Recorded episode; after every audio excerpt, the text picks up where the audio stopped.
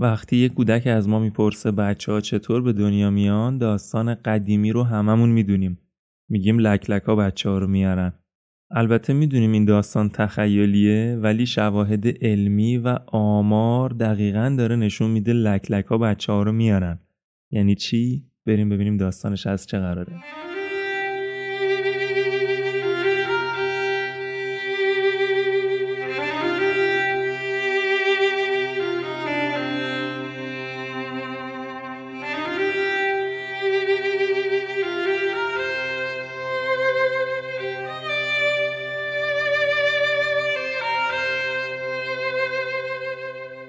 سلام محمد جواد راشدی هستم و اینجا پادکست رفتار.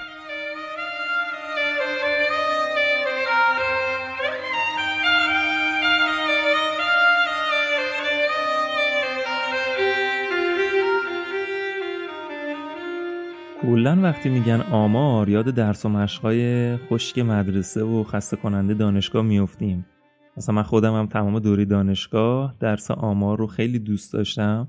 ولی متاسفانه کمترین نمره بود که تو دوره کارشناسیم گرفتم. در واقع اونقدری متاسفانه حالا بحث امتحان و نمرش عجیب غریب بود که نمی‌خوام سرتون رو درد بیارم ولی از این مدل درسا بود که سر کلاس خیلی راحت مسائل رو یاد می‌گرفتیم. میانگین چیه؟ انحراف معیار چیه؟ و اینجور اصطلاحات. و وقتی می‌رفتیم سر جلسه امتحان بهمون می‌گفتن که تعداد سنگای کف دریا به نظرتون چقدره؟ مثلا سوالای این مدلی سخت و شاید مسخره. و یاد یه سری جمله باحالم افتادم زمانی که می‌خواستم این اپیزود رو ضبط کنم. مثلا اینکه خیلی وقتا افرادی که می‌خوان ته ماجرا رو در بیارن و بررسیش کنن میگن آمارشو بگیر مثلا آمار فلان چیز رو در بیار. بعد مثلا تو دیکشنری پسرا هم که حالا دنبال رابطن و اینجور چیزا یه کلمه ورد زبونشونه. مثلا فلانی داشت آمار می‌داد. یا اون دختره رو ببین داره آمار میده. بگذاریم خلاصه من تمام تلاشمو کردم. یک ماه حدودا از اپیزود قبلیمون میگذره که منتشرش کردیم و توی این یک ماه داشتم روی این موضوع تحقیق می‌کردم که سعی کنم حالا مباحثی رو منتقل کنم که خسته کننده نباشه و مثل درس دانشگاهی پیش نریم. حالا قبل از اینکه بحث شروع کنیم بگم که اصلا چرا مهم راجع به آمار بگیم و بدونیم و راجبش صحبت بکنیم؟ اینکه تقریبا تمام کل زندگیمون رو این روزا آمار در بر گرفته تمام اخباری که می‌خونیم رو دارن با آمار پوشش میدن تقریبا حالا نگم تمامشون اکثرشون. ضمن اینکه دیگه نقش آمار هم از اینکه یه چیزی رو به ما اطلاع بده داره عوض میشه و شده یک ابزار متقاعد کننده مثلا تو کمپین های سیاسی تبلیغاتی media رسانه و حتی business یعنی شما یه business شخصی هم که داشته باشید افراد با آمار سعی می‌کنن شما رو ترغیب بکنن یک محصولی رو بخرین یا یک خدماتی رو ازشون دریافت بکنید و business تون رو باهاش پیش ببرین. و یه نکته خیلی مهم هم اینه که الان شغل خیلی از افراد با آمار سر و کار داره. مثلا شما یه page اینستاگرامی بزنید تبلیغات بخواید برای شغل خودتون بکنید. کلا تمام اینجور چیزا با آمار سر و کار داره و یه سری نکات پایه رو اگه بلد نباشیم تقریبا کلاهمون پس است. حالا جلوتر می‌بینیم چه اتفاقایی میفته و اینکه در بحث سلامتی هم خیلی مبتنی بر آمار هست. یعنی ما خیلی توی سوشال و جای مختلف راجع به بحث های سلامتی یه سری اطلاعات و آمار می‌بینیم که خیلی وقتا نمی‌تونیم به درستی تفسیرشون کنیم و خیلی استرس آور میشن. حالا اینم جلوتر می‌بینیم. اما مشکل کجاست؟ مشکل کجاست که من اصلا اومدم سراغ این موضوع؟ اینکه این بحث آمار باید از پایه‌ای ترین مباحث ذهن ماها باشه. یعنی چی؟ یعنی اینکه ربطی به مدرک و درس و دانشگاه و اینجور چیزا نداره. یه چیزیه که باید تو پایه ذهنمون داشته باشیم. از مهارت‌های پایه‌ایه که به درد زندگی روزمرهمون می‌خوره. حالا نکته متناقضش هم اینجاست که من متاسفانه عزیزانی دیدم که ارشد دارن دکترا خوندن مدرک گرفتن و بحثای آمار رو خیلی تخصصی پیش بردن تو پژوهش هاشون ولی متاسفانه استفاده حداقلی تو زندگی روزمرهشون خیلی وقتا ندارن. یعنی اینکه یه تحقیق یا پروپوزال سنگین وقتی بهشون میدی کار تحقیقاتیشو خیلی راحت انجام میدن. ولی یه خبر ساده که در طول روز میشنون رو نمی‌تونن متاسفانه تحلیل خوبی ازش داشته باشن. که ما تو این اپیزود تلاش می‌کنیم که دچار این مشکل دیگه نشیم و بتونیم استفاده روزمره بهتری از آمار داشته باشیم.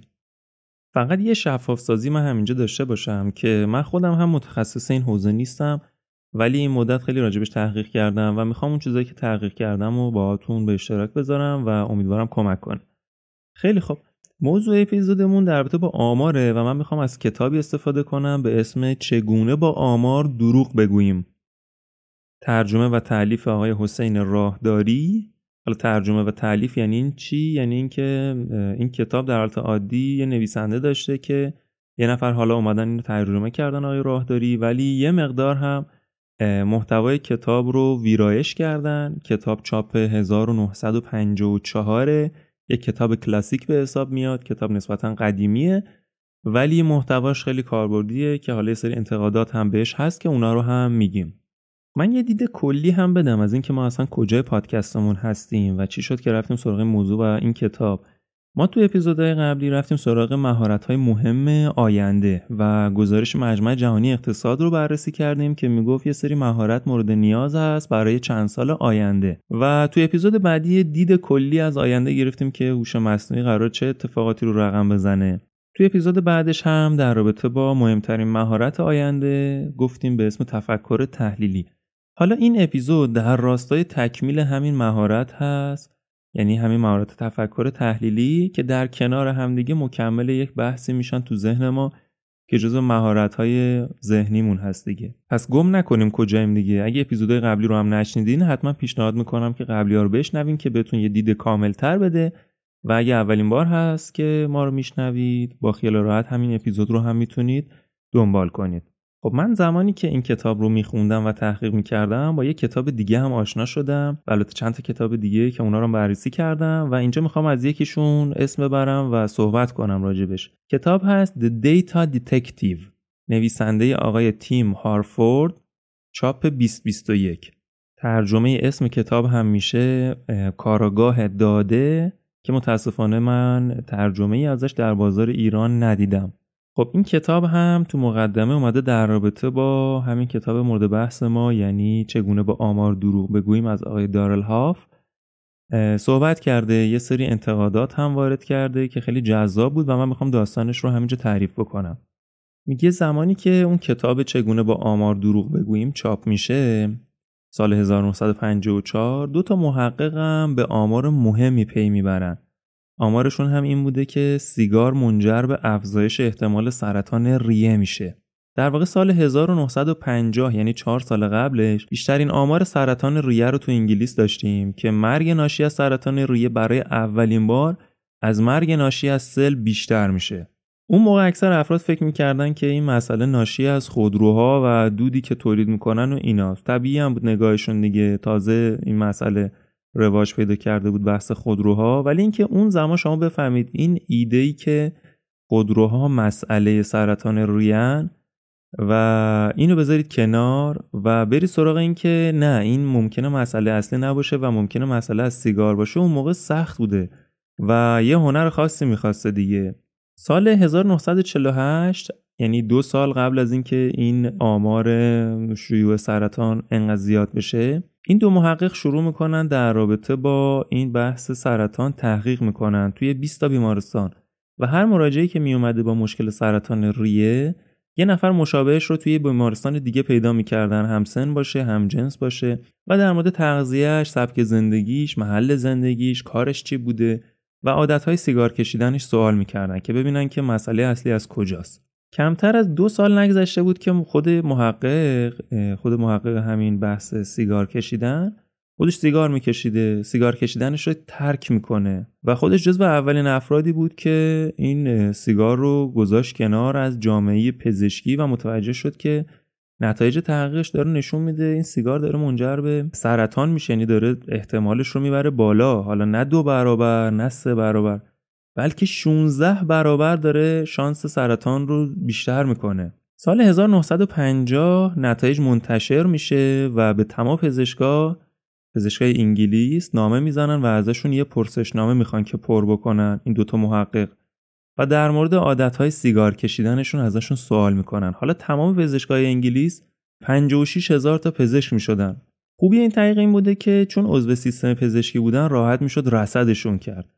اگه میمردن تشخیص مرگشون دقیق بود چون تو سیستم پزشکی بودن و تشخیص گذاری راحت تر بود. خلاصه چهل هزار تا پزشک جواب میدن و محقق ها ثبت می‌کنن تا نتایج تحقیقشون کامل تر بشه. این وسط هم حالا اتفاقات جالبی میفته. یکی از این پزشکا بحث می‌کنه که با این محقق که شما می‌خوای ما سیگار رو بذاریم کنار و این کارتون درست نیست؟ اونم میگه نه ما نمی‌خوایم سیگار شما بذاری کنار چون که من می‌خوام ببینم شما چطور در نهایت میمیری. حالا چه سیگار بکشی بمیری من عدد رقم تو در میارم. چه سیگار نکشی بالاخره میمیری من عدد رقم می‌خوام در میارم. در نهایت بر من تبدیل میشی به عدد رقم. و خلاصه بحثشون جالب بود. اون موقع نتایج اومد که 85 درصد مردهایی که پزشک بودن سیگار میکشیدن. پس ما ببینید چقدر شایع بوده اون زمان و نمی‌دونستن که سیگار کشیدن ممکنه منجر به بیماری بشه. خلاصه چند دهه تحقیقات ادامه داشت ولی اونا همون زمان اعلام کردن که سیگار منجر به سرطان ریه میشه. بعدش چی جدید فهمیدیم؟ اینکه علاوه بر سرطان ریه منجر به مشکلات قلبی شدید هم میشه. خلاصه نویسنده این کتاب کارگاه آمار یا کارگاه داده به عبارتی میگه که ببینید چقدر آمار کمک کننده است و میگه من نمی‌خوام شما دید بدبینانه آقای دارل هاف نویسنده همون کتاب چگونه با آمار دروغ بگوییم و داشته باشین. می‌خوام دید روشن کننده این دوتا محقق رو به دست بیارین. چون که کتاب آقای دارل هاف همین چگونه با آمار دروغ بگوییم یه کتابیه که مثل غذای جانک فوده مثل غذای ناسالمه. و برای شما در نهایت مفید نیست کتاب من مفید تره یه جور اومده اون کتاب رو نقد کرده. حالا ادعاش هم چیه در ادامه؟ میگه که چند سال میگذره؟ تو سال 1965 یعنی 11 سال بعد از چاپ این کتاب چطور با آمار دروغ بگوییم کمیته سنای آمریکا خیلی جدی داشته این بحث سلامتی و بحث مرگومی رو بررسی می‌کرده در رابطه با سیگار و داشتن تصمیم گیری می‌کردن که روی پاکت های سیگار این علامت هشدار سلامتی رو بذارن یا نه؟ یه شاهد متخصص هم آورده بودن که در مورد شواهد علمی این قضیه خیلی مطمئن نبود و به موضوع لکلک ها و بچه ها مراجعه می‌کنه ارجاع می‌کنه. میگه که هر ارتباطی که ارتباط علت معلولی نیست که که حالا ما بخوایم بگیم سیگار منجر به سرطان شده ممکن اینطور نباشه. ادعاش بوده؟ ماجرای لک لک و بچههایی که اول اپیزود گفتم اینه که تحقیقات اومده نشون داده کشورهایی که لک لک بیشتری دارن آمار لک لک توشون بالاتره و زندگی لک لک ها یعنی مهاجرت می‌کنن به کشورشون. یا اونجا حضور بیشتری دارن بچه های بیشتری هم به دنیا میان. عدد رقمش هم خیلی بالاست یعنی یه رابطه خیلی قوی رو داره نشون میده. رابطه قوی هست یعنی چی؟ یعنی اینکه اگه حالت عادی به حساب کنیم که متوجه میشیم که مسلما لک لک ها بچه ها رو نمیارن ولی انقدر رابطه قویه که این دوتا با هم هم بستن. و میگم که نوع رابطهشون چیه جلوتر تو اپیزود بهش می‌پردازیم. اینجا هم این آقایی که شاهد این قضیه بوده تو کمیته سنا می‌خواسته استدلال کنه میگه که آقا سیگار هم مثل همون بحث لکلکاس ربطی به سرطان ریه نداره. علت این ماجرا که سرطان ریه نیست. رئیس کمیته می‌پرسه که آیا آقا مطمئنی شما این بحث لکلک و تولد همون قدی که اون قضیه تصادفیه این بحث سیگار و سرطان هم تصادفیه. اونم میگه آره از نظر من که این دو اصلا شکل همن. حالا این شاهد ماجرا کی بوده؟ همین آقای دارلهاف بوده که اون کتاب چگونه با آمار دروغ بگوییم و نوشته. همون کسی که می‌خوایم از کتابش صحبت بکنیم. خلاصه نویسنده این کتاب کاراگاه داده میگه که این آقای دارلهاف که اونجا شاهد بوده رفته بوده تو لابی تنباکو و پول گرفته که یه کاری رو انجام بده که داشت خیلی خوب انجامش می‌داد.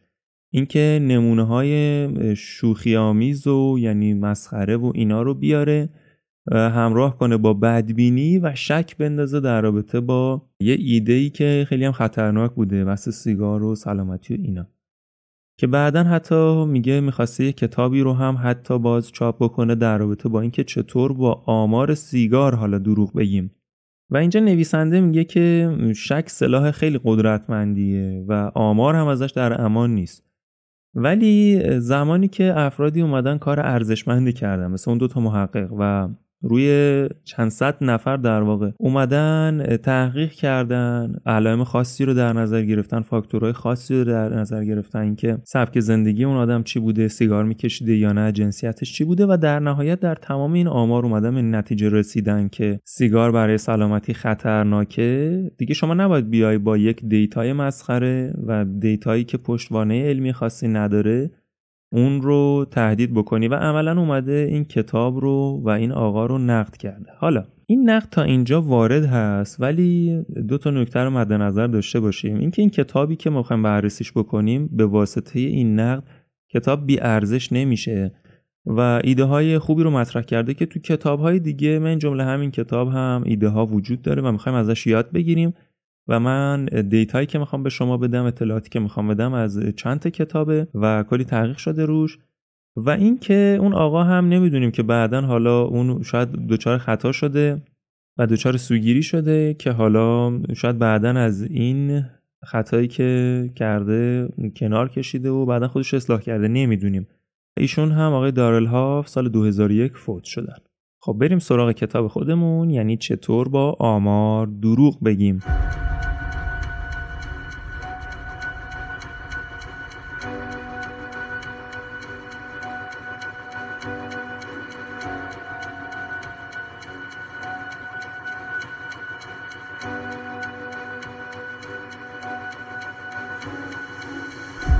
من در واقع می‌خوام که موضوع این اپیزودمون رو با سه تا خطایی که تو ذهنمون اتفاق میفته در رابطه با آمار کار کنیم. یعنی رو همین سه تا موضوع می‌خوایم بریم جلو و سه تا خطا. اولین خطا خطای رابطه علت معلولی و رابطه همبستگیه.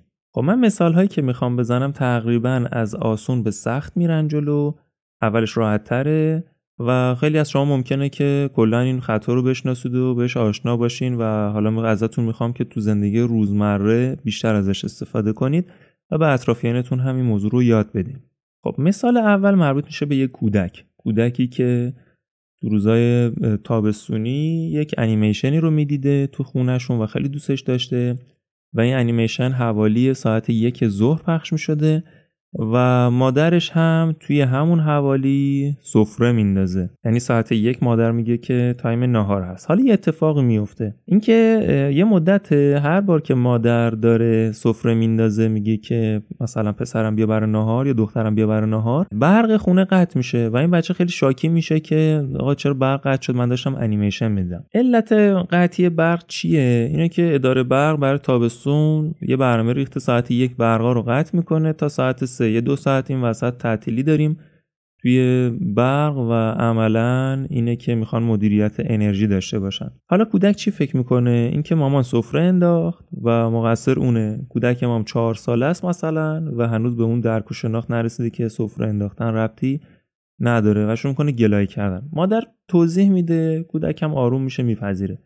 فردا دوباره همین اتفاق پس فردا همین اتفاق و این کودک دیگه نمیپذیره که اینجا بین سفره پهن کردن مامان و قطع شدن برق ارتباط وجود نداره. دیگه نمیپذیره. میگه مامان هر موقع شما سفره انداختی این برقم قطع میشه.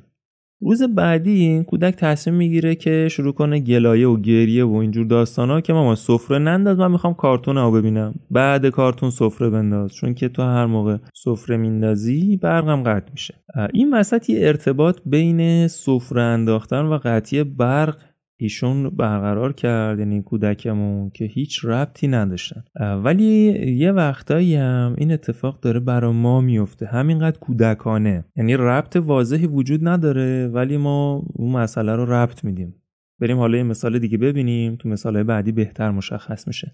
تو مثال بعدی می‌خوام از یک تحقیقی بگم که نشون میده زخامت لاستیک ماشین و آلودگی هوا با همدیگه ارتباط دارن و خیلی هم ارتباط دقیقه. یعنی چی؟ یعنی اینکه اومدن اندازه‌گیری کردن دیدن که تو مناطقی که زخامت لاستیک ماشین کمه و کم شده آلودگی هوا هم بیشتره. تو مناطقی که لاستیک ماشین زخامت بیشتری داره آلودگی هوا هم کمتره. حالا چه نتیجه ای از این تحقیق می‌گیریم؟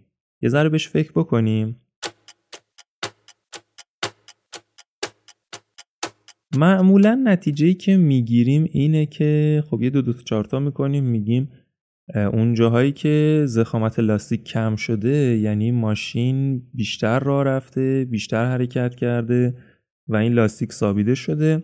خود ماشین هم آلودگی تولید کرده و منجر شده به اینکه اون منطقه آلوده بشه. جاهایی هم که لاستیک عملا سابیده نشده و زخامت بیشتری داره اونجا آلودگی کمتری داره دیگه یعنی ماشینا کمتر راه رفتن. اما قضیه به این سادگی نیست. این دوتا موضوع به همدیگه هیچ ربطی ندارن از این نظر که علت این قضیه علت آلودگی هوا لاستیک باشه. رابطه علت معلولی یعنی چی؟ یعنی یک طرف این ماجرا رو اگر ما دستکاری بکنیم اون طرف ماجرا هم با تغییر بکنه دیگه. یعنی مثلا اگه ما بیایم فشار بیاریم به ماشین ها مثلا یه تعداد ماشین رو در نظر بگیریم و اینا زیاد حرکت بکنن زخامت لاستیکشون کم بشه. بایستی هوا هم اون تو منطقه آلوده بشه. درست ربط داریم می‌بینیم که ربط دارم لحاظ منطقی ولی اصل ماجرا این نیست. اصل ماجرا یک شخص سومیه به اسم پول. یعنی دیدن که منطقه‌ای که اونجا سطح درآمد و سطح اقتصادی قوی تری داره یعنی مردمش اصطلاحا پولدارترن اینا اونجا آلودگی هم کمتر هست. حالا چند تا دلیل داره. یکی این که خب اینا لاستیکاشون رو زود به زود عوض می‌کنن نمی‌ذارن خیلی حالا ساییده بشه و از بین بره لاستیک. دو اینکه تو مناطقی زندگی می‌کنن که اصلا آلودگی کمتر یعنی منطقه آلوده بشه اینا مهاجرت می‌کنن مناطقی که طبیعت بکرتری داره هواش بهتره و اونجا زندگی می‌کنن دیگه. و اتفاقا اگر که ما توی یک منطقه اقتصاد اونجا رو قوی بکنیم یعنی پول بیشتری اون منطقه داشته باشه مردمش پولدارتر بشن اونا کوچ می‌کنن میرن جای دیگه و لاستیکه درست میشه آلودگی هوای درست میشه. یعنی فاکتور اصلی اون شخص سوم پول بوده که هم داره روی آلودگی هوا تاثیر می‌ذاره هم توی قطر لاستیک. یه مسئله هم هست. حالا انقدر فرمول ساده شده نیست دیگه. یعنی بگیم حالا یه جایی مردمش پولدارترن هوا آلوده تر نیست. خب چرا؟ اونا ممکنه که از وسایل نقلیه انفرادی مثلا یک تک سرنشین استفاده کنن و اونجا رو آلوده بکنن. مسائل خب مسلما پیچیده است. ولی الان توجهمون رو روی این بذاریم که اون زخامت قطر لاستیک و آلودگی هوا ارتباط علت معلولی ندارن. یعنی یکیشون روی یکی دیگه تأثیر مستقیم آنچنانی نداره. ولی چیزی که وجود داره اینه که اینا با همدیگه رابطه دارن. یعنی دارن همزمان با همدیگه رخ میدن. خیلی. خب بریم سراغ مثال بعدی. اینا باز هرچی بریم جلوتر شفافتر میشه. نگران نباشید. تو مثال سوم یه مثال مربوط به سلامتی و پزشکی می‌خوام بزنم. خبر می‌خونیم که افرادی که روزی یک گوجه مصرف کردن کمتر دچار سرطان پروستات شدن. قسمت جذاب ماجرا به نظرم همینجاست. از این جور اخبار دیگه مدت هاست داریم تو کانال های تلگرامی و اینستاگرامی و خبرگزاری ها می‌خونیم و همه جا رو پر کرده یعنی خوراک خبرگزاری هم همینجور اخباره که حالا قرار راجبش بیشتر یاد بگیریم. خبر رو یه بار دیگه بگم. افرادی که گوجه مصرف کردن کمتر دچار سرطان پروستات شدن. نتیجه این خبر چیه؟ حتی با اینکه این خبر رو خوندیم دیدیم منبعش اصلا علمیه منبعش فیک نیست. موثق پزشکا و دانشگاه های علمی هم این خبر رو دادن. در نهایت چه نتیجه می‌گیریم؟ یکم بهش فکر بکنید. آها احتمالا این نتیجه رو می‌گیریم که خب پس منم اگر روزی یه گوجه بخورم می‌تونم از سرطان پروستات جلوگیری کنم. ولی شرمنده داستان به این سادگی نیست. ببینیم مشکل این داستان چیه و چرا ساده نیست. چرا میگیم ساده نیست؟ چون که باید به جزئیات این تحقیق خیلی دقت بکنیم. یعنی اینکه ببینیم این تحقیقی که انجام شده چه شکلی انجام شده. ببینید مثلا اومدن چک کردن دیدن افرادی که گوجه خوردن احتمال سرطان توشون کمتر شده. سوال اول اینه گوجه رو چطوری خوردن؟ منظورم اینه که گوجه رو خالی خوردن یا با یه چیز دیگه خوردن مثلا با سالات خوردن. یعنی اگه با یه چیز دیگه خوردن حالا ما اون وقت شک می‌کنیم که این اثر گوجه بوده یا اینکه اثر مال سالات بوده یا اصلا باید با هم دیگه خورده بشه. یعنی اینکه اگه بریم یه عده آدم رو تست بکنیم که فقط سالات بخورن گوجه نداشته باشه بازم همین اثر رو می‌ذاره. خب اگه اینجوری بوده که اون نتیجه تست ما نتیجه گوجه نبود نتیجه سالات بود. یا اگه گوجه رو با سالات خوردن و ما تست کردیم این در نهایت طوری جواب میده که ترکیبی باید خورده بشه. یعنی گوجه با سالاد و تنها تنها هیچ کدوم نتیجه نمیدن. اون وقت می‌فهمیم که آقا باید گوجه رو با سالاد بخوریم. یعنی تحقیق دیگه عوض میشه. میگه که اگه شما می‌خواید پیشگیری بکنید گوجه رو حالا دیگه از با سالاد بخوریم اینجا هم یعنی باید یه چشمون باشه به اون نفر سوم. نفر سوم کی بود تو مثال قبلیمون؟ اون اداره برقه. یا تو اون مثال لاستیک اون پول بود نفر سوم. اینجا ما نفر سوم و حواسمون باشه. نکنه یک شخص سوم داره نقشی بازی می‌کنه که از چشم ما پنهون مونده. سوال دومی که پیش میاد اینه که چه افرادی رو اصلا چک کردن؟ اینکه مثلا شاید این افراد یه افراد خاصی بودن که توی بدنشون یک ژن یا یک پروتئینی داشتن که وقتی اون گوجه رو میخوردن اون پروتئین یا اون ژن فعال می‌شده و کمک می‌کرده که بدنشون نسبت به سرطان ایمنی بیشتری پیدا کنه.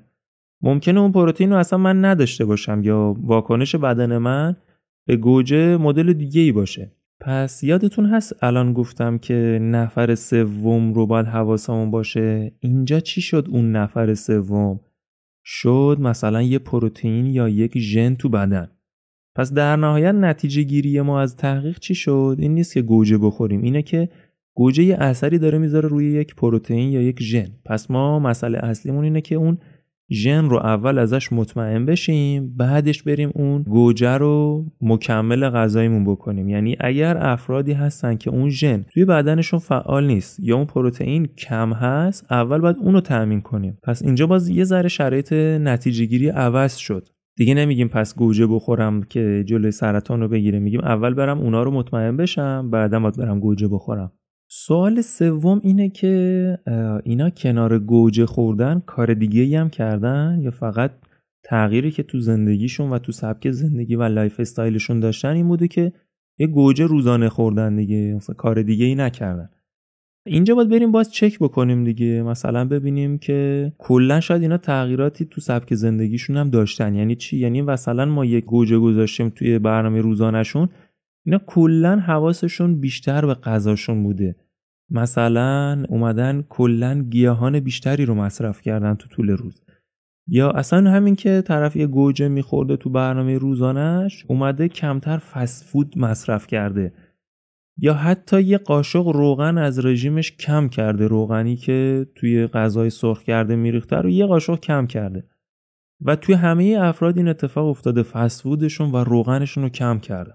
اینجا هم باز باید حواسمون به چی باشه؟ نفر سوم. نفر سوم اینجا کی شد؟ اون روغن یا اون فسفود پس بازم توصیه درمانی رو ممکنه اینجا عوض بکنیم اگر که مشخص بشه اثری که واقعا ایجاد شده ناشی از این بوده که فسفود رو کم کردن و سرطان پروستات هم. به دلیل اینکه فسفود و غذای سرخ کردنی و روغن کم شده اون سرطان هم کم شده. پس عامل اصلی چی بوده؟ این بوده که گوجه خوردن زندگیشون اصلاح شده سبک زندگیشون و فسفود کم خوردن. علت مستقیم و اثر مستقیم رو اون فسفوده می‌ذاره. پس ما توصیه درمانی که می‌تونیم داشته باشیم دیگه اون گوجه نیست. اینه که آقا فسفود مصرف نکنید این رابطه مستقیم می‌ذاره با بحث سرطان پروستات. پس چی شد؟ اینجا هم ما یه چیزی رو به یک چیز دیگه ربط دادیم. یعنی گوجه رو ربط دادیم به سرطان پروستات. ولی با این سوالایی که الان پرسیدم در اومد که ممکنه کار کار یه نفر سوم بوده باشه. باید بگردیم دنبال اون ببینیم نفر سومی نبوده. و طی تحقیقاتی که انجام میشه میگردن دنبال این نفر سوم اون وقت مطمئن میشن که نه دیگه آقا علت این گوجه است و در نهایت یه تحقیقات زیاد این نتیجه رو می‌تونیم بگیریم. نه که خیلی ساده از همون اولیه تحقیق ساده یه مقاله ساده تو اینستاگرام بخونیم یا نتیجه یه تحقیق رو بخونیم و همون نتیجه رو بگیریم که پس خب گوجه بخوریم سرطان پروستات کم بشه. این مدلی نیست. حالا من یه سوال چالشی مطرح بکنم.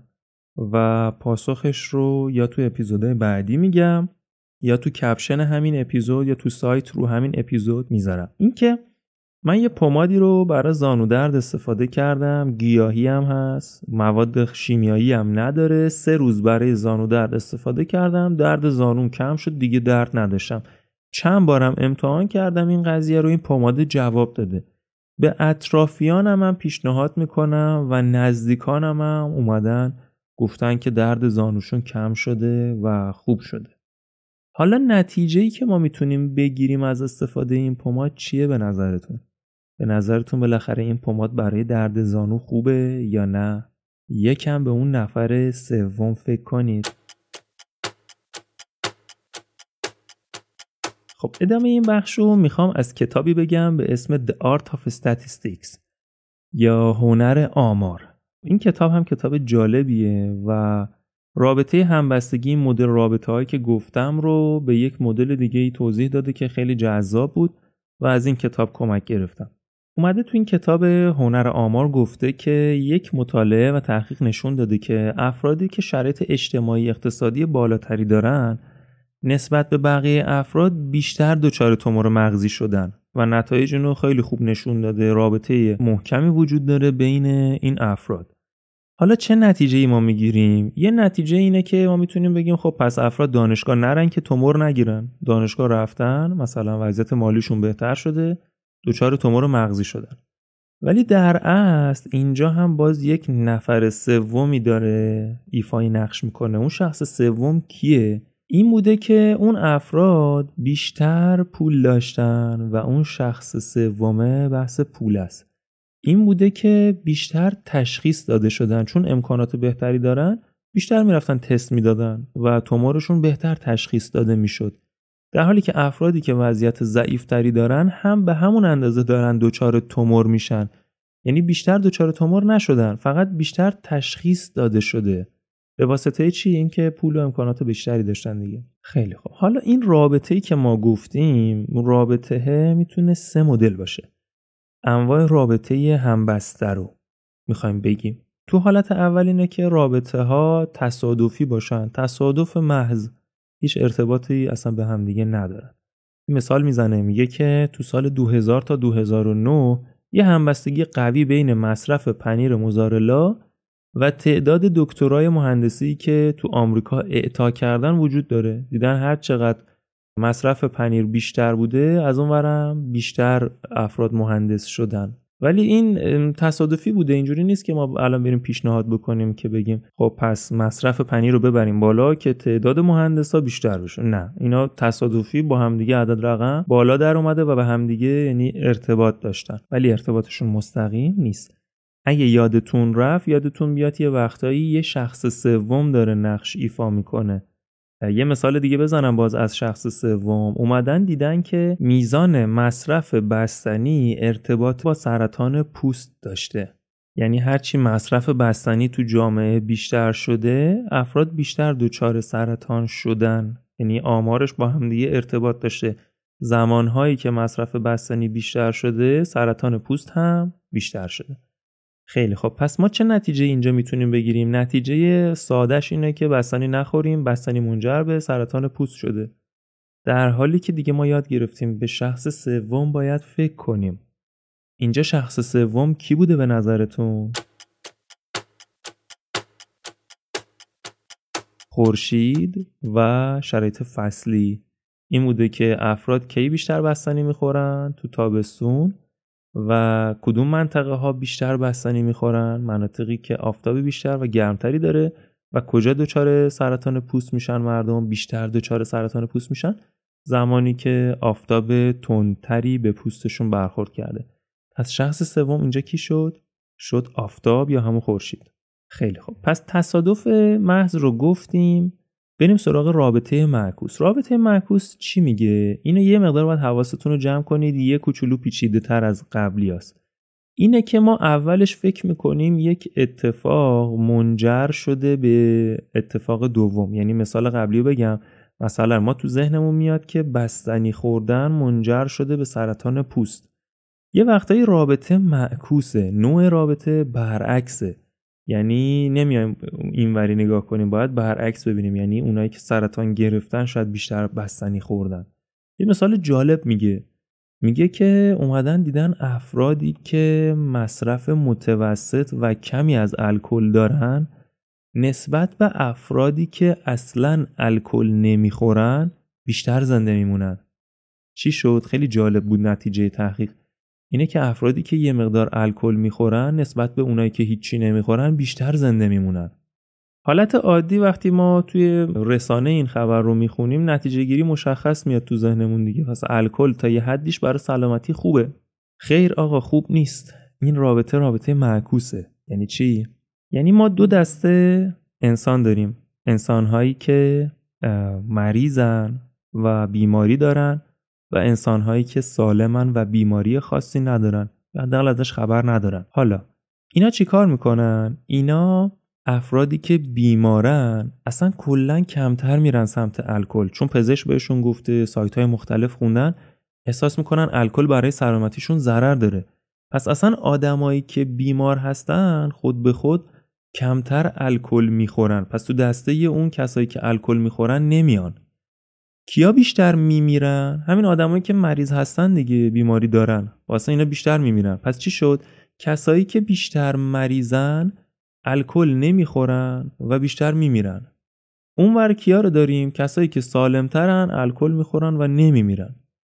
پس رابطه برعکسه. اون کسایی که اتفاقا مریضن دارن میمیرن یا حالا مسائل خاصی دارن اینجوری بگیم احتمال مرگشون بالاتره اونا الکل نمی‌خورن. نه که کسایی که الکل خوردن سالمتر موندن. رابطه برعکسه. کسایی که دارن میمیرن الکل نمی‌خورن. اگه متوجهش نشدید بزنید عقب یه ذره بهش فکر بکنید بزنید عقب دوباره گوش بدین و متوجهش میشید. یه ذره اولش سخته ولی بعد متوجهش میشین. یه جمعندی بکنم روی این باز. مرگ و میر تو کسایی که الکل مصرف نکردن بیشتره چون مریض بودن. خاطر همین الکل هم مصرف نکردن. حالا رفتن تو دسته آدمای سالم و آمار مرگ و میر اونجا رو بردن بالا. از این منم کسایی داریم که الکل مصرف می‌کردن و چون سالم بودن نمیمردن. به خاطر الکل نبوده که بیشتر زنده موندن به خاطر این بوده که مریض نبودن. خیلی خوب بریم سراغ مسئله بعدی. شد دو تا رو تا اینجا گفتیم. این که دو تا پدیده کاملا تصادفی باشن. مثال اولم هم یادتونه که گفتم مامان اون کودک سفره میندازه برق میره. این دوتا کاملا تصادفی هن. هیچ ربطی به همدیگه عملا ندارن. مسئله دوم از انواع روابط شد رابطه برعکس. اینکه ما یه خبری رو میشنویم. گاهن نتیجه و رابطه برعکس اون چیزی که ما فکر می‌کنیم در واقعیت. و نباید زود تصمیم بگیریم. عامل سوم هم میشه یک عامل پنهان. یعنی اون مدل سوم از انواع روابط هم میشه عامل پنهان.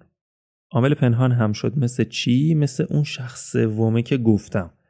مثل اون بستنی و سرطان پوست که شخص سومه می‌شد اون بحث آفتاب. یا مثال پزشکی که در رابطه با گوجه زدیم چند مدل حالتهای مختلفی رو توضیح دادم که ممکن بود یک شخص سوم یک عامل پنهانی نقش بازی کنه. خب پس تا اینجا چی گفتیم؟ رابطه هایی رو گفتیم که با هم هم بستن ولی علت معلولی نیستن. یعنی ما رابطه مستقیمی عملا نداریم. یعنی یه طرف قضیه رو دستکاری کنیم اونور دستکاری نمیشه. مثلا به افراد بیشتر بستنی بدیم دچار سرطان پوست نمیشن. انواع روابط رو گفتیم و مسئله علت معلولی رو یه مقدار تو ذهنمون شفافتر کردیم از کتاب هنر آمار و کتاب چگونه با آمار دروغ بگوییم. بریم سراغ موضوع بعدی.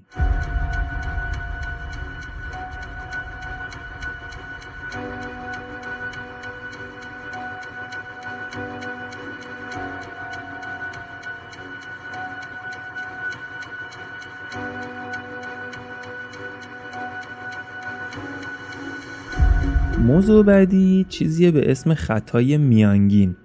این رو هم از کتاب هنر آمار دارم میگم. خطای میانگین خیلی جالبه و اکثر افراد متوجهش نمیشن که دوچار خطا شدن. میانگین خیلی وقتا عدد صحیحی رو به ما نمیده. یعنی چی؟ یعنی اینکه حتی اومدن ازش جوک ساختن. میگه یه سری جوک داریم بین آمارگیرها که من یه دونش رو براتون تو کپشن می نویسم و توضیحش نمیدم چون که یه مقدار شرایط سنی خاصی رو میطلبه. دیگه خودتون متوجه شدین. حالا تو کپشن بخونیدش خیلی جالبه. و جوک دومش اینه. میگه که اگر شما دو تا پا دارین از میانگین جامعه بیشتر پا دارید. یعنی چی؟ یعنی اومدن دیدن که میانگین جامعه تعداد پایی که دارن به واسطه افرادی که پاهاشون رو از دست دادن از دو کمتر شده. شده یک ممیز 99 یعنی اگه شما دو تا پا دارین از میانگین جامعه بیشتر پا دارید. حالا مسخره بود به نظر منم یه مقدار. ولی جوک دوم رو حالا تو کپشن بخونید. بریم سراغ این که ببینیم چه اتفاقاتی تو بحث میانگین داره میافته. خودش یه مثالی می‌زنه کتاب هنر آمار. میگه که توی یک نظرسنجی که تو انگلیس انجام دادن اومدن پرسیدن ببینن که افراد با چند نفر تا حالا رابطه جنسی داشتن. دیدن شایع ترین جوابی که دادن و اکثریت عدد یک بوده. شایع ترین جوابی مونده که با یک نفر رابطه داشتن. ولی در مجموع که حساب می‌کردن می‌دیدن عمده افراد این عدد یه چیزی بین صفر تا 20 بوده. یعنی بین صفر یعنی هیچ رابطه ای تا اینکه با 20 نفر رابطه داشتن. و تعداد خیلی کمی هم بودن که از 20 نفر تا 500 نفر رو گفتن. حالا اگه میانگین بگیریم یعنی همه اینا رو با همدیگه جمع کنیم ببینیم وسطش چقدر میشه. تقسیم بر تعداد بکنیم میانگین بگیریم دیگه ببینیم وسط چقدر میشه. اینه که از اون چیزی که همه افراد یعنی بیشتر افراد اکثریت افراد دارن تجربه می‌کنن یعنی رابطه با یک نفر عدد بیشتر در میاد.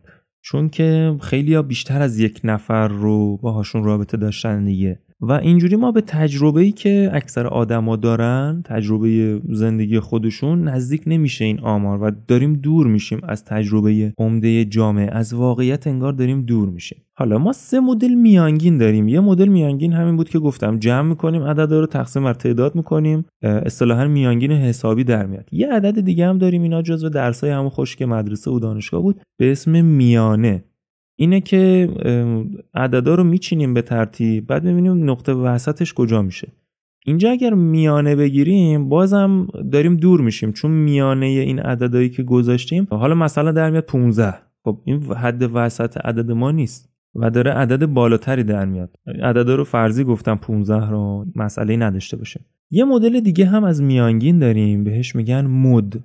مد یعنی چی؟ یعنی مثلا که میگن فلان چیز مد شده فلان لباس مد شده. اینه که بیایم ببینیم تو این افراد عددهایی که گفتن ببینیم کدومش بیشتر از همه تکرار شده. اینجا مد رو اگه در نظر بگیریم ببینیم تو این جامعه چی مد هست. این مد شده که اکثر افراد یا عمده افراد با یک نفر تجربه رابطه رو دارن. و این چی شده؟ و این نزدیکترین حالتیه که ما می‌تونیم به اون تجربه زندگی روزمرهمون داشته باشیم و عمده افراد با یک نفر رابطه داشتن دیگه. خیلی خوب. حالا مسئله چیه؟ یه متاسفانه اکثر افراد حواسشون نیست از کدوم یکی از این ستا باید استفاده بکنن و دارن فقط از میانگین استفاده می‌کنن. چیزی هم هستش که اون واقعیت رو نشون نمیده. خیلی وقتا خلاف واقعیت رو نشون میده. بریم یه مثال جالب دیگه دو تا مثال جالب دیگه و کاربردش رو تو زندگی روزمرهمون بگم براتون که خیلی جذابتر میشه اتفاقا. یادتون هست اول اپیزود از یک کتابی اسم بردم به اسم کارگاه داده؟ اونجا هم همین مسئله رو توضیح داده و میگه که نویسنده اون کتاب یه مسیر شرق به غربی رو تو لندن می‌رفته که همیشه این مسیر رو وقتی با مترو اتوبوس می‌رفته خیلی شلوغ بوده. یعنی اوج ترافیک و شلوغی بسیار اذیتش می‌کرده. سر این ماجرا کنجکاو میشه ببینه مردم چقدر از این وسایل دارن استفاده می‌کنن. اتوبوس و مترو. میره آمار رو می‌بینه. می‌بینه میانگین افرادی که دارن سوار اتوبوس میشن دوازده نفرن و میانگین افرادی که دارن سوار مترو میشن 130 نفر. بعد میره منبع رو چک می‌کنه. می‌بینه منبع یک مجموعه خیلی معتبریه. آمار درسته. بعد میره چک می‌کنه می‌بینه چرا پس تجربه که من دارم انقدر با آمار متفاوته چرا انقدر شلوغه پس؟ دوازده نفر تو اتوبوس که چیزی نیست. عملا من نمی‌تونم سوار اتوبوس بشم انقدر شلوغه. بعد میره آمار رو چک می‌کنه می‌بینه که از هر ده تا مترو تقریبا نه تاش دارن خالی میرن و یه دونش بیشتر از هزار نفر رو داره سوار می‌کنه. میانگین چند نفر شد ده تا مترو میرن. یکیش هزار تا باقی صفر. میانگینش میشه 100 نفر. وقتی ما داریم میانگین رو اینجا بررسی می‌کنیم می‌بینیم این میانگین کمک کننده نیست. چیزی از واقعیت رو به ما نشون نمیده. پس خیلی وقتا این میانگینه عدد خوبی رو نشون نمیده. و خیلی وقتا هم نشون میده ها. یه مثال جالب می‌زنه. میگه که تو همون مثال سلامتی که زدیم گفتیم سرطان ریه با سیگار کشیدن احتمالا 16 برابر افزایش پیدا می‌کنه. اینجا اومدن میانگین گرفتن دیگه. میانگین گرفتن دیدن آقا این داره احتمال سرطان رو 16 برابر بیشتر می‌کنه. حتی اگه مثلا شما بیاید بگید من یه پدر بزرگی دارم 90 سالشه یه عمر سیگار کشید هنوز حالش خوبه از منم سالمتره. ربطی نداره اون یه نفر. بحث ما کلی هست که روی میانگین جامعه وقتی اومدن چک کردن دیدن آقا 16 برابر داره خطر ایجاد می‌کنه برای سلامتی شما دیگه. حالا موضوع اینجاست که ما باید مواظب این میانگینا باشیم. کجا مواظب باشیم؟ یه جایی که خیلی جالبه به درد هممون می‌خوره اینه که خیلی وقتا این زمانی که می‌خوان آمار رو دستکاری کنن میان از میانگین استفاده می‌کنن. یه مثال براتون بزنم. مثلا زمانی که عملکرد نیروها مطرحه عملکرد افراد مطرحه اینجا ما نباید میانگین بگیریم. مثال براتون بزنم. فرض کنید شما ده تا نیرو دارین که اینا قراره یه کاری انجام بدن. مثلا محصول بفروشن. شما ده تا محصول به هر کدوم از اینا دادین طی یک بازه یک ماهه از این ده نفر خواستین که هر کدوم ده تا محصول رو بفروشن. بعد یه نفر میاد به شما آمار میده. میگه ما میانگین 80 درصد فروش داشتیم و نسبت به پارسال که شما 10 تا پرسنل دیگه داشتی مثلا اونا 60 درصد فروش داشتن ما 80 درصد شده میانگینمون خیلی خوب فروش داشتیم و 20 درصد افزایش داشتیم و اینجور حرفا. شما خوشحال میشید. خب 20 درصد افزایش داشتین دیگه. فروش شما و درآمد شما 20 درصد افزایش پیدا کرده. حالا مسئله چیه؟ زمانی که به شما دارن میانگین میدن عمل کرده. تک تک افراد از چشم شما پنهون میمونه. یعنی چی؟ یعنی فرض بکنید از این افراد حدودا مثلا 8 تاشون از 10 تا محصولی که بهشون دادین 10 تاش هم فروختن. خیلی خوب فروش داشتن. اصلا یه چیز عجیب غریبی. حالا یه تعدادی 9 تا فروختن. در مجموع بین 9 تا 10 تا محصول یعنی عملکردشون 90 درصد 100 درصد خوب بوده. خیلی عملکرد بالایی داشتن. دو نفر از این افراد از این 10 تا محصولی که بهشون دادیم رو تونستن سه تا بفروشن. و اون فردی که داره به شما گزارش میده یکیش خود اونه. اون یکی هم رفیقشه. و اومده چیکار کرده؟ اومده برای اینکه شما متوجه نشین عملکردشون انقدر ضعیف بوده به شما میانگین داده. یعنی جمع کرده همه رو گفته که میانگین شدیم 80 درصد دیگه. اونا خیلی خوب بودن. حالا ما هم یه ذره ضعیف عمل کردیم. میانگین شده 80 بذار اینو بگم. چی به نفعش بوده؟ این بوده که بیاد واقعیتی که وجود داشته یعنی 8 نفر از تیم عملکرد 90 درصدی 100 درصدی داشتن رو بیاد بگه. یا این رو بگه که میانگین بوده 80 درصد. و خب مسلما اون چیزی که به نفعش بوده رو میاد میگه دیگه. اینجا جاییه که خیلی وقتا آمار تحریف میشه و ما باید مراقبش باشیم. یه مثال دیگه هم تو مثلا تبلیغات رفتنه. شما ممکنه مثلا چند جا تبلیغات کنید حالا به هر مدلی و به شما میانگین کلش رو بگم و شما خوشحال بشید که خب در مجموع میانگین میانگین خوبی بود. ولی به دردتون نمی‌خوره چون که اون میانگین کاری رو انجام نمیده. ممکنه دو سه تا از این کمپین های تبلیغاتی که رفتین دو سه جایی که تبلیغ کردین اولا خیلی ضعیف بوده باشه دیگه. و چیزی که باید به شما بگن عملکرد هم است یعنی اونجا تو اون مثالی که از ده نفر براتون زدم از پرسنل شما مثلا باید به شما اعلام بکنن که ده نفر داریم هشت نفرشون خیلی خوب کار کردن دو نفر خیلی ضعیف بودن. که شما بتونید تصمیم بگیرید اون دو نفر رو بهتر آموزش بدین ارتقا بدین یا در نهایت اون دو نفر از تیم شما حذف بشن. چون اگه حذف بشن دو نفر دیگه جایگزین بشه عمل کرده 80 درصد شما میشه 90 درصد 100 درصد. خب خیلی رشد بهتری خواهید داشت دیگه. خیلی خب پس اینم شد از بحث میانگین. از این به بعد هر جایی که عدد میانگین شنیدیم باید یه ذره شاخکامو تیز بشه که این میانگینه خیلی وقتا برای پوشوندن یه سری عدد رقم یا اینکه عدد خوبی رو نشون نمیده و به واقعیت ما نزدیک نیست. مثل اون مثال اتوبوس و مترویی که براتون زدم.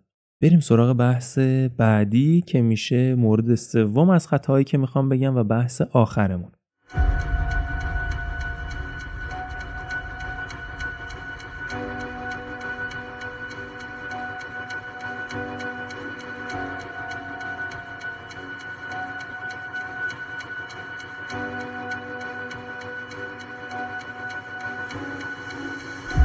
موضوع سومی که می‌خوام بهش بپردازم بحث احتمالات هست و یه مقدار بحث سختیه. تو کتاب هنر آمار میگه احتمالات واقعا سخته. یعنی اومدن یک سوال خیلی ساده رو تو 2012 از 99 نفر پارلمان انگلیس سوال کردن این بوده که گفتن احتمال اینکه یه سکه رو دو بار بندازیم و جفت شیر بیاد چقدره؟ جوابش یک چهارم میشه دیگه. یک دوم ضرب در یک دوم میشه یک چهارم. یا 25 درصد احتمال داره که شما دو بار سکه رو بندازید جفتش هم شیر بیاد. ولی از 99 نفری که سوال کردن 60 نفر از پارلمان انگلیس نتونستن جواب درست رو بگن. حالا بگذاریم یه مقدار این بحث سخته ولی خب بحث خوبیه بحث جالبیه.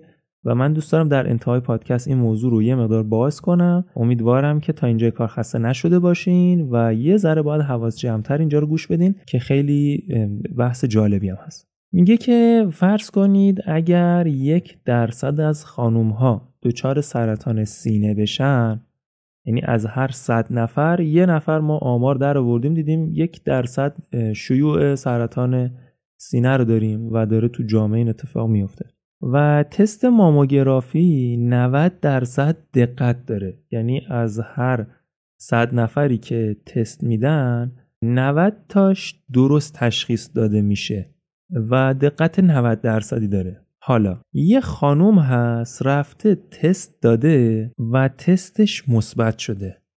حالا به نظر شما چقدر احتمال داره که دچار سرطان سینه شده باشه؟ واقعا دچار سرطان باشه. ببینید یه اتفاقیه که خیلی تو زندگی روزمرمون میفته دیگه. می‌بینیم تو مثلا میریم تست میدیم تست سرطان میدیم جوابش مثبت میشه. میریم تو سایت ها می‌خونیم می‌بینیم از جامعه توضیح دادن یک درصدشون دچار از خانوم ها یک درصدشون دچار سرطان سینه میشن. تست ماموگرافی هم 90 درصد دقیق عمل می‌کنه. خب حالا شما هم جواب تست تو دستتون و تست مثبت شده. دور از جون البته. ولی می‌خوایم ببینیم که حالا به نظر شما چقدر احتمال داره شما واقعا سرطان داشته باشین. یه ذره بهش فکر بکنیم. حالت عادی وقتی اون خبر رو می‌خونیم یا وقتی اون اطلاعات رو به دست میاریم یا الان که داریم بهش فکر می‌کنیم میگیم 90 درصد داره درست جواب میده دیگه. پس احتمالا منم دچار سرطان شدم و از خرابه و اون 90 درصد دیگه دیگه قطعیه دیگه سرطان گرفتم و استرس می‌گیرم. در حالی که حقیقت اینه که شما فقط 8 درصد احتمال داره سرطانتون مثبت باشه و واقعا دچار سرطان باشید. یه بار دیگه بگم فقط 8 درصد احتمال داره که شما سرطانتون مثبت باشه و واقعا دچار سرطان باشه. خب این برمیگرده به چی؟ برمیگرده به یک مدل آنالیز که معروف به آنالیز بیزیان یعنی چی؟ حالا نمی‌خوام سختش کنم. میگه که شما این ور قضیه رو دارید. میگیم که خب از جامعه یک درصد دچار سرطان میشن از جامعه خانم ها و 90 درصد هم این تست داره دقیق عمل می‌کنه. حالا اون ور قضیه رو نداریم که اگر تست مثبت باشه برعکسش حالا من چند درصد احتمال داره دچار سرطان شده باشم. یه ذره سخت بود یه مثال ساده تر براتون بزنم این راحت تر جا میافته. ببینید برای اینکه اینو ساده تر متوجه بشیم دست راستتون یا سمت راست یک صفحه فرض کنید یک گردو گذاشتیم و سمت چپ من یه شکل گردی می‌کشم. خیلی خب حالا از این گردو از دست راست به دست چپتون یه خط بکشین تو ذهنتون متصور بشین. می‌خوام یک احتمالی رو بگم. می‌خوام بگم گردوها احتمال 99 درصد شکل گرد دارن. یعنی رو اون خطی که کشیدیم فلش زدیم به سمت چپ شد 99 درصد. احتمال اینکه یک گردو گرد باشه رو داریم. حالا مسئله کجاست؟ مسئله زمانیه که ما می‌خوایم برعکس بیایم. یعنی از سمت چپ که یه گردی کشیدیم یه دایره کشیدیم می‌خوایم بیام سمت گردوها. یعنی چی؟ یعنی من یه چیز گرد به شما میدم میگم که این چقدر احتمال داره گردو باشه. خب این دیگه اون محاسبه 99 درصدی روش کار نمی‌کنه. درصدش خیلی کم شد. اوکی. خیلی خوب. حالا تو تست ماموگرافی و سرطان سینه هم همین شکلیه. یعنی ما فلش راست به چپ داریم. تست 90 درصد داره دقیق کار می‌کنه و یک درصد جامعه هم سرطان سینه می‌گیرن.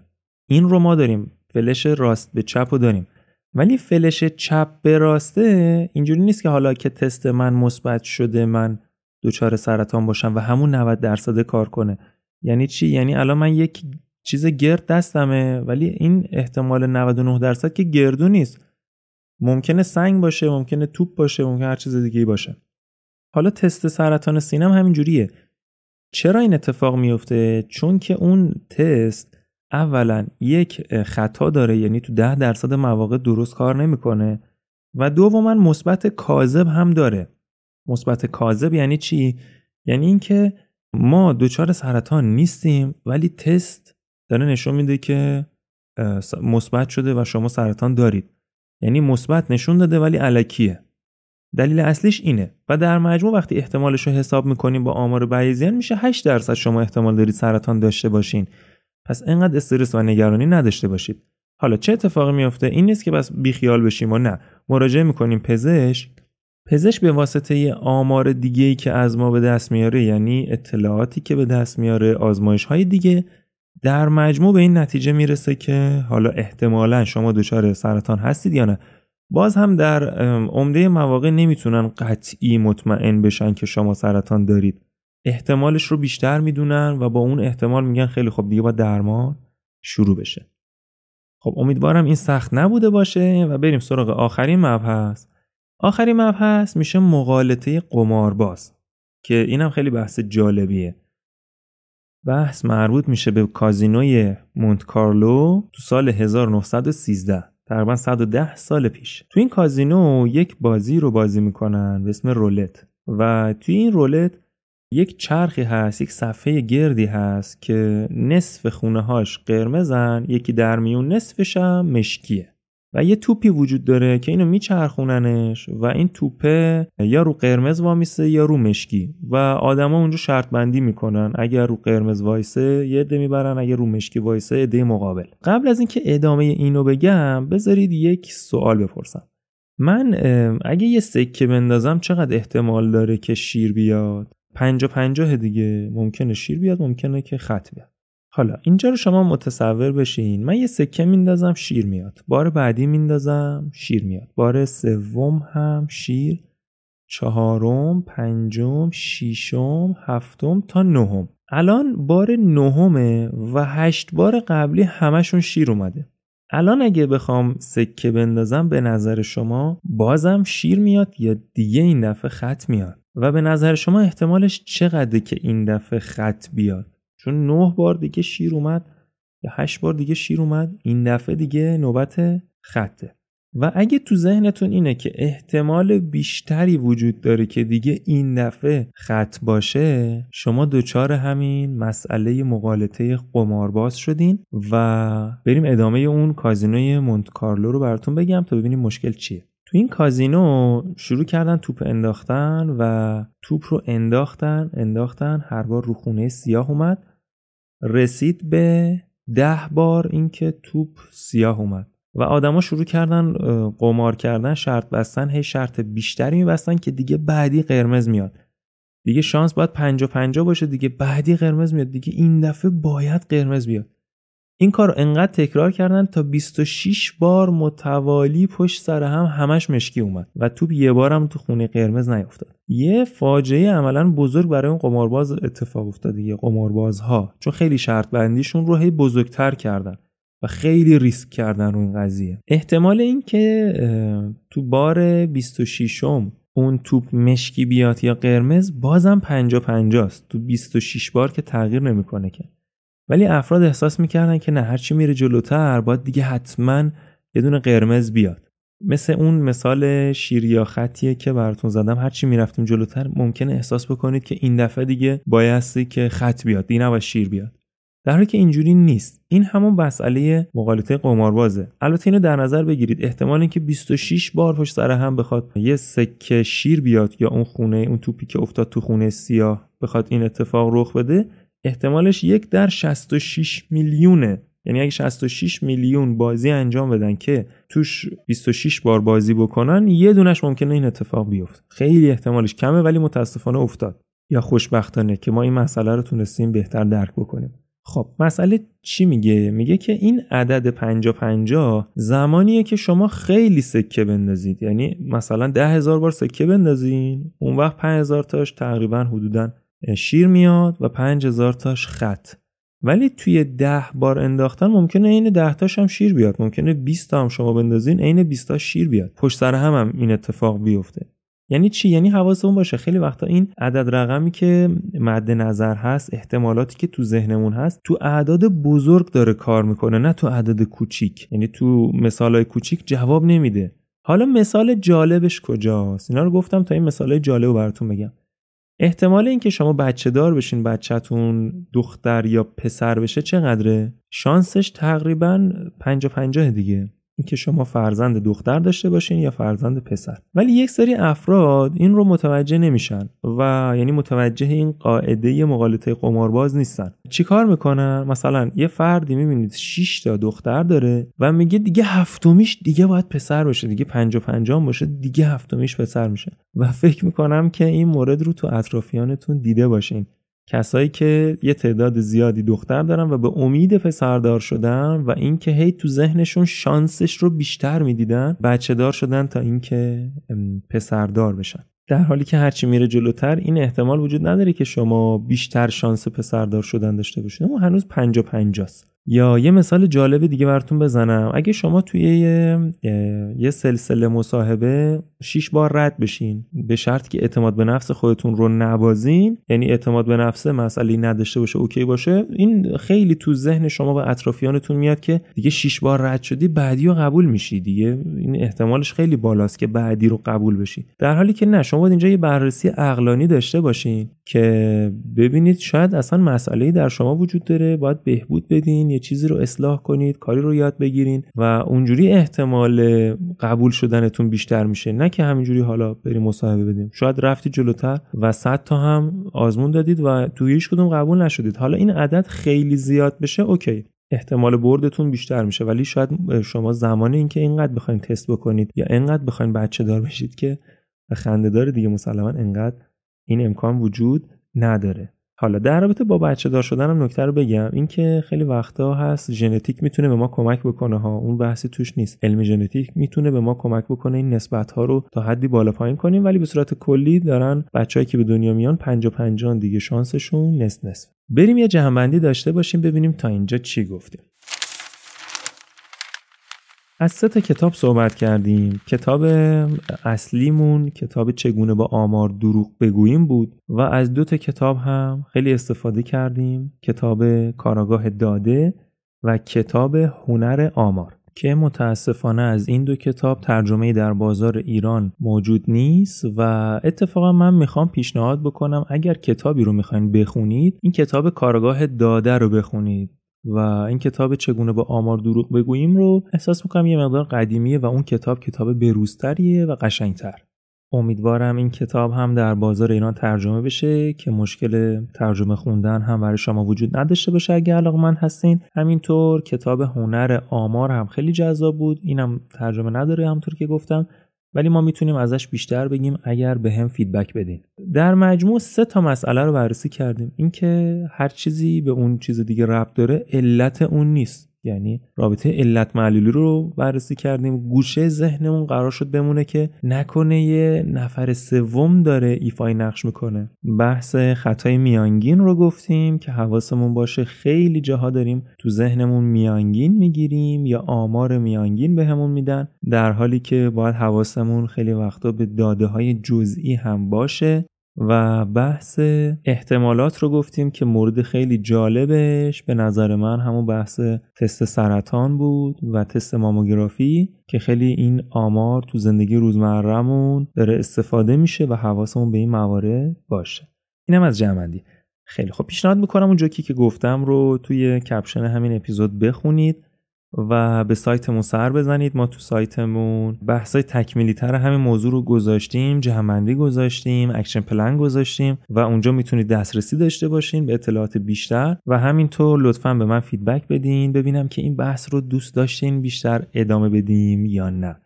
چون که من می‌تونم این بحث رو بیشتر ادامه بدم خیلی data های جذابتری راجبش دارم راجع به اینکه اصلا چطور بتونیم خیلی وقتا این آمارهای غلط رو چطور تشخیص بدیم چیکار کنیم چه خطاهای دیگه ای وجود داره. راجع به تک تکشون می‌تونم کلی صحبت بکنم و اطلاعات بهتون بدم چون مباحث رو خوندم و اطلاعاتش تقریبا آماده است. ولی نمی‌دونم که مورد استقبالتون قرار می‌گیره یا نه. اگر که دوست داشتین لطفا feedback بدین که این بحث رو ادامه بدیم. چون اگر feedback دریافت نکنم واقعیتش اینه که موضوعات دیگه هم تو ذهنمه. احتمالا برم سمت اونا چون وقتی feedback نداشته باشم نمی‌دونم که این بحث رو ادامه بدم یا اینکه بحث رو عوض بکنم. و نمی‌دونم چقدر اثر بخش بوده. و در نهایت درخواست آخرم اینه که احساس می‌کنم این اطلاعات خیلی زیاد به درد همه افراد می‌خوره. به تمام نزدیکان پیشنهاد می‌کنم که ارسال بکنید بشنون یاد بگیرن. علل خصوص اینکه این اتفاقات این آمارها رو در طول روز بتونیم بهتر شناسایی بکنیم که چه مشکلی دارن و خیلی راحت فریب آمار رو تو خیلی وقتا نخوریم و بتونه به زندگی شخصیمون هم کمک کنه.